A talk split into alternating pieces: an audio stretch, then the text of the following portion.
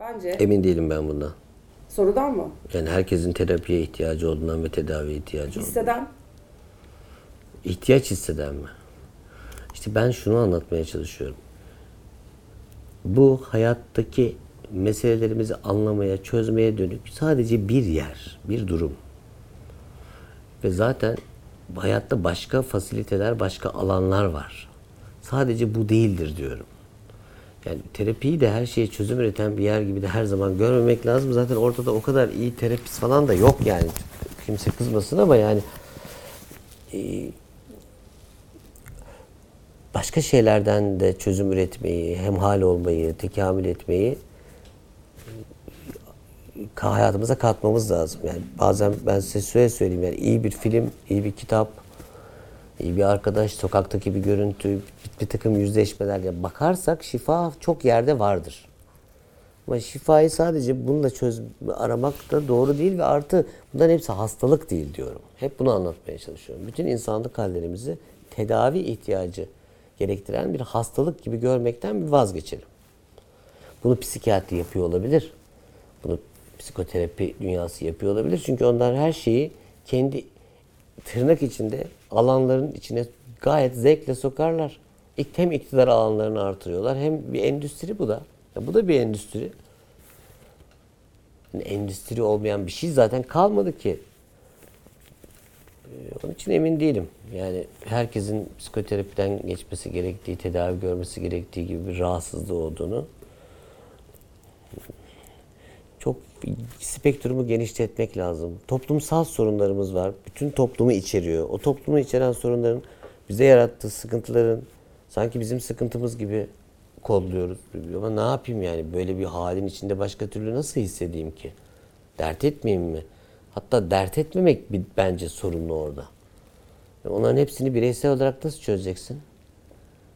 Bu sadece bilgi alanlarından bir tanesi bilgi alanları bak fizik var, biyoloji var, zooloji var, edebiyat var, sinema var. Değil mi? Yani böyle inanılmaz hikayeler var, inanılmaz meseleler var. Linguistik var. Bunların hepsi bizim hayatla baş etmekte ve anlamakla, hayatı anlamakla ilgili anahtar setimiz. Bu anahtar setlerinden bir tanesi de bu. Bu nasıl bir anahtar seti ise her şeyi sokup çalıştırabiliriz zannediyorsunuz ki diyorum. Bir tanesi bu. Bir tanesi.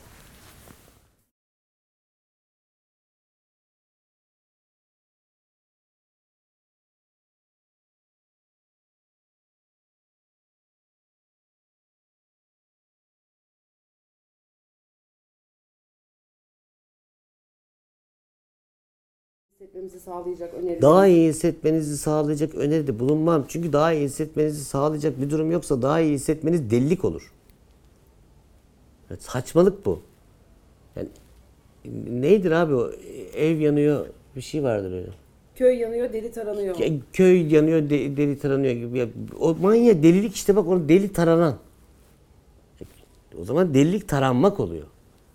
Halbuki insanın saçını taraması ne kadar iyi bir eylem değil mi? Güzel bir eylem, doğru bir eylem, yapılması gereken bir şey, güzel vesaire. Bak deli diyoruz orada ona. Demek ki o zaman otantik değil hissettiğimiz şey. İlla iyi hissedeceğiz. Nasıl iyi hissedeyim berbatsa durum? O zaman kötü hissedişime de bakmak zorundayım. Berbat hissedişime de bakmak zorundayım.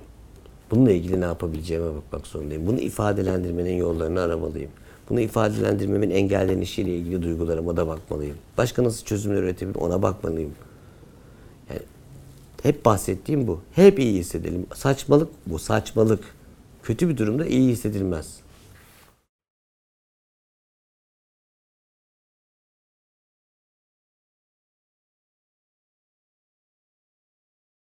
Vallahi ben birey olarak işte e, halletmeye, anlamaya, e, bu sıkışıklığın içinde çözüm üretmeye çalıştığım bir sürü yöntem deniyorum herhalde.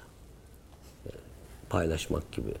En azından duygularımı, duygularımı, düşüncelerimi değilse bile duygularımı yakınlarımla paylaşmaya, sıkıntımı, öfkemi, canımın yanmasını yakınlarımla paylaşıyorum en azından. En az en kötü ihtimalle bunu yapıyorum. Yazıyorum, resim yapıyorum. Mutlaka bir çözüm üretmem lazım. Yani Salak gibi mutluluk o zaman. Hapları atalım, üzerine de içkiyi çakalım, hiçbir şey yokmuş gibi davranalım diyemem. Kötü bir durum varsa etrafımda. Paylaşmak e, şu anda önerebileceğim basit şey duygularımızı ifade etmek. Ne hissettiğimizi anlatmak. İlla birini suçlamamız gerekmiyor. Ben ne hissediyorum? Ve bunu paylaşabiliyor muyum? Onur'la paylaşıyorum, Anıl'la paylaşıyorum, seninle paylaşıyorum. Kendimi korku korkuyor hissediyorsam korkumu paylaşacağım. Çok fena bir şey çünkü insanın duygusunu paylaşmaması. Yapacak tek şey o. Kaçmamak yani o duygudan ve o duyguyu paylaşıma açmak.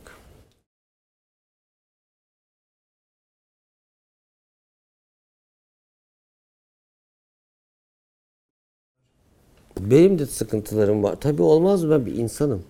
Allah Allah koskocaman psikolog. psikolog. Ha koskoca. Psikiyatristsin sen. Ne yapacak? Olur mu? Ben bir insanım ve herkes kadar zaman zaman herkesten belki de daha fazla çeşitli sıkıntılarım oluyor.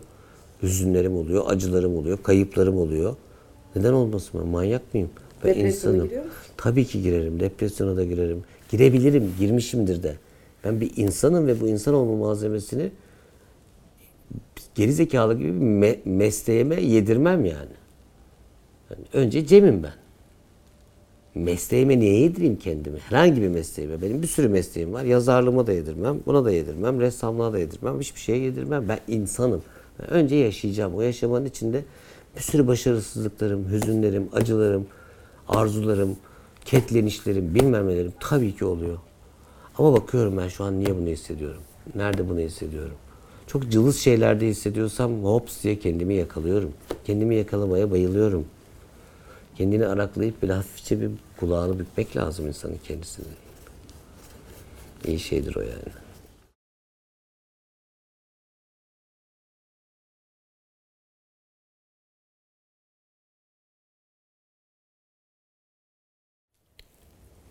Vallahi bunu saatlerce konuşmak isterim.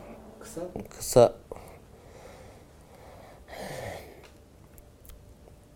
Kısa ne biliyor musun? Kısa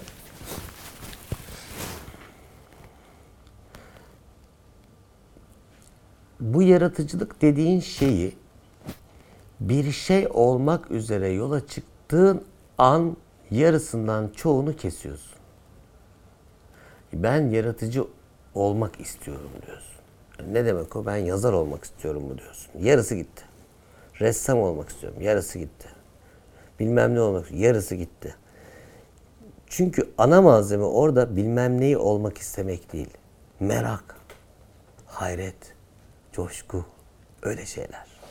Yani ben bunu hep şöyle anlatıyorum. Yani evde bir Einstein var. Şöyle bir Einstein düşünün. Evde geziyor böyle salak. Benim çok ünlü olmam lazım. Dünyanın en ünlü bilim adamı olmam lazım. Herkes beni tanıması lazım diyen bir Einstein geliyor mu aklına? Böyle komik bir Einstein olabilir mi?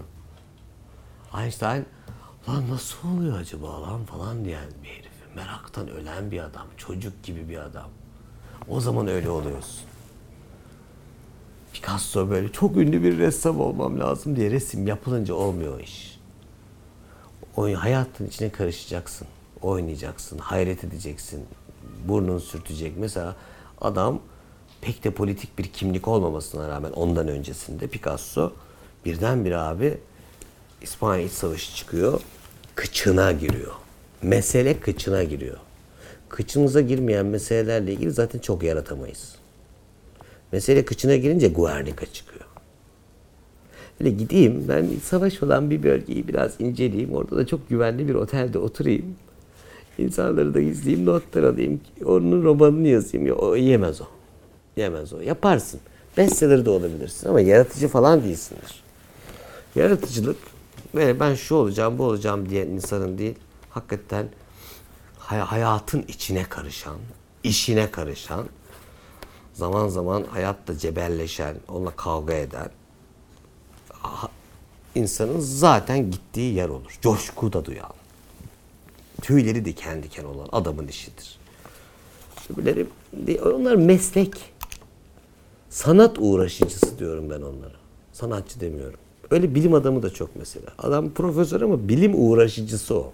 Bir şey bilim hay- hayretle, coşkuyla bir şeyi merak edip bir şey ortaya koymuş değil. Var olan bil- bilim havzası içindeki bilgilere hakim. Hatta bunlar biraz kilise gibidir. Papaz gibidir. O bilim havzasının ifade ettiği realite dışındaki bir şeye kapalıdır bile. Yani bugün dünyayı hala düz zannediyor olsaydık Galile gelseydi şimdinin bilim adamları onu aforoz ederlerdi.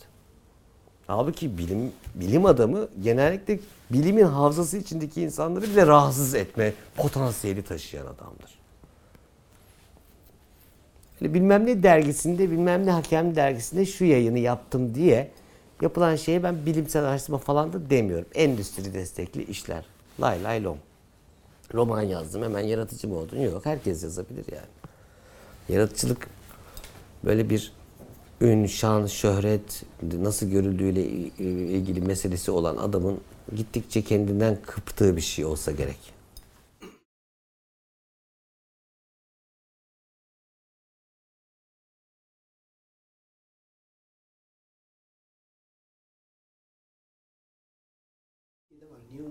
Bilmiyorum gerçekten sadece Ben bu Türkiye'de hiç böyle bir şey görmedim.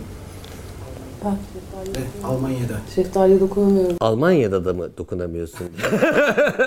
Almanya, Alman'da yok diyor. Almanya'da bir tane insanın şeftaliye kıl olmasını ne duydum ne gördüm. Ama bu çok bireysel bir bilgi yani. Böyle bir araştırma var mı? Var ben okudum yok. Ben de gördüm. Belçika'da iki yıl yaşadım. Çok ilginç bir şey Abi mesela bak ne güzel. Çok, çok ilginç bir ve şey çok güzel ve mesela meraktan öldüm şimdi mesela. Çok acayip. Ne acaba? Bizim böyle hafif tüylene eşliğine gibi bir sorunumuz olsa gerek. Mesela şu şey var ya böyle birisine böyle yapıyorsun. Aa sikim diyor böyle. o var. Ben hiç görmedim. Türkçe demiyor da. Almanya'da kimseye anası kim yapmıyor. Yok şöyle yapınca "Ee!" falan yapanlar Almanya'da görmedim. Demedin mi? Ya ben 30 yıl orada yaşadım görmedim. Yani mesela şeftali Mesela şu diyaloglar burada olmayacak değil mi? olacak. Olmalı yani çünkü çok güzel yani. Ya ben şunu bak net e, şey Almanya'da 30 yıl yaşadım ve 30 yıl boyunca orada ne psikolog arkadaşlarım ne şey şu şeftaliyi bir şey yapamadım. Vallahi yani o kadar ilgimi çekti ki hiçbir bilgim yok. Hiçbir açıklamada bulunamam çünkü böyle çok komik spekülasyon oyunu oynayabiliriz burada. Ama o lezzetli bir oyun olur yani. Mesela bu gece e, ama milleti oy- oyalamak, birbirine bilgi sunmak yerine bak bu da ilginç bir şey. Biz bazen otururuz. Mesela hiçbir bilgimiz yok ya bu konuda. Bilimsel araştırma da değil. Kimsenin hayatını değiştirmeyeceğiz ama bunun oyununu oynayabiliriz. Bu gece bunun oyununu oynayabiliriz. Sonunda da bir bok da çıkmayabilir. Hiç sorun da değil. Oynayın ya. Çok lezzetli bir oyun şimdi bu yani. Bu gece bayağı oynarız gibi geliyor bana yani.